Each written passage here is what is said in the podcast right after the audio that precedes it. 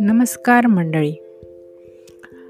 गप्पा गोष्टी ह्या आपल्या स्पॉटीफायवरच्या पॉडकास्टवर आपलं स्वागत आहे.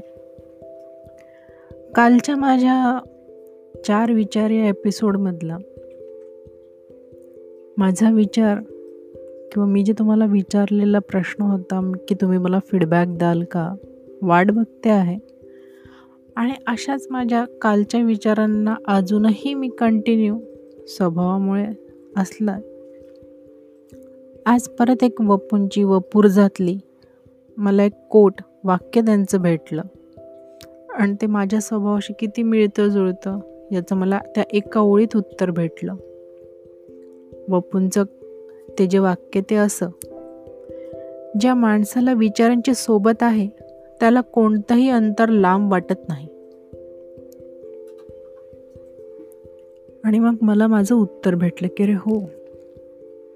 आतापर्यंत जितके प्रवास मग ते बसने असो कार ट्रेन. मला असं कधी भासलं नाही की मला म्युझिक हवं आहे कानात ऐकायला की पुस्तक हवं आहे वाचायला.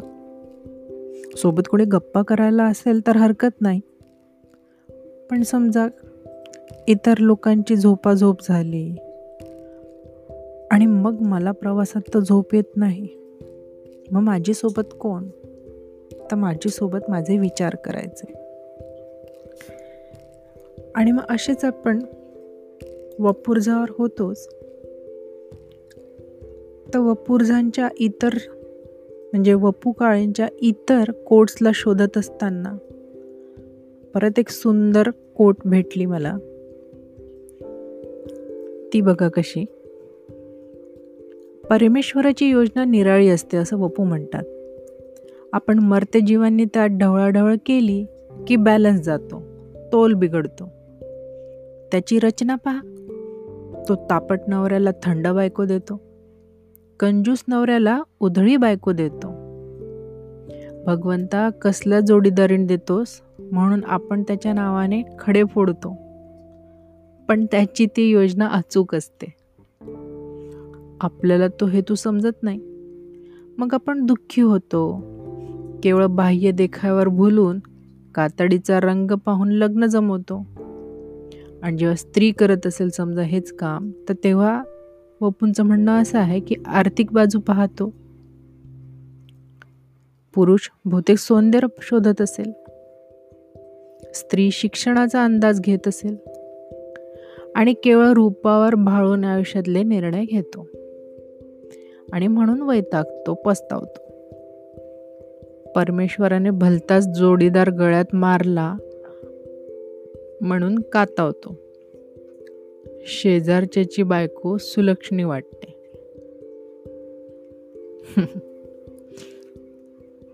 कसं काय वपून नाही सुचते? आणि खरंच डे टू डे लाईफमधलं रोजमर्रा की जिंदगी सगळ्यांच्या आयुष्यातल्या. पण त्यांनी कसं ना मी जसं मागच्या वेळेस पण म्हटलं होतं वपूरजात की समर्पक आणि सूचक असं लिहितात.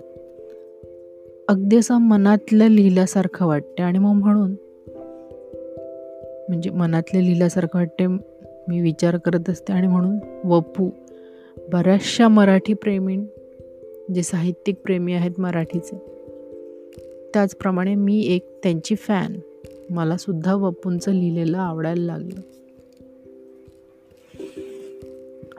तर आज जास्त तुमचा वेळ न घेता आणि काल जो तुम्ही बराच वेळ मला दिला त्याच्यासाठी धन्यवाद. आणि नेक्स्ट एपिसोडमध्ये परत असंच काहीतरी छान वपूंचे कोट्स मिळतात. की मला व्हॉट्सअप युनिव्हर्सिटी काही सजेस्ट करेल. त्याच्यावरती आपली गप्पा गोष्टी. तर मग लॉकडाऊन लवकरच संपणार आहे. होप सो गाईज की आपल्याला याच्यातनं मुक्ती मिळू. आपली जीवनचर्या ही सुरळीत आणि काय म्हणतात नॉर्मल अशी येऊ रुटीन लाईफ सुरू हो. एवढीच ईश्वरचरणी प्रार्थना आपल्या सर्वांसाठी. तर शुभरात्री. भेटूया आपण परत. धन्यवाद.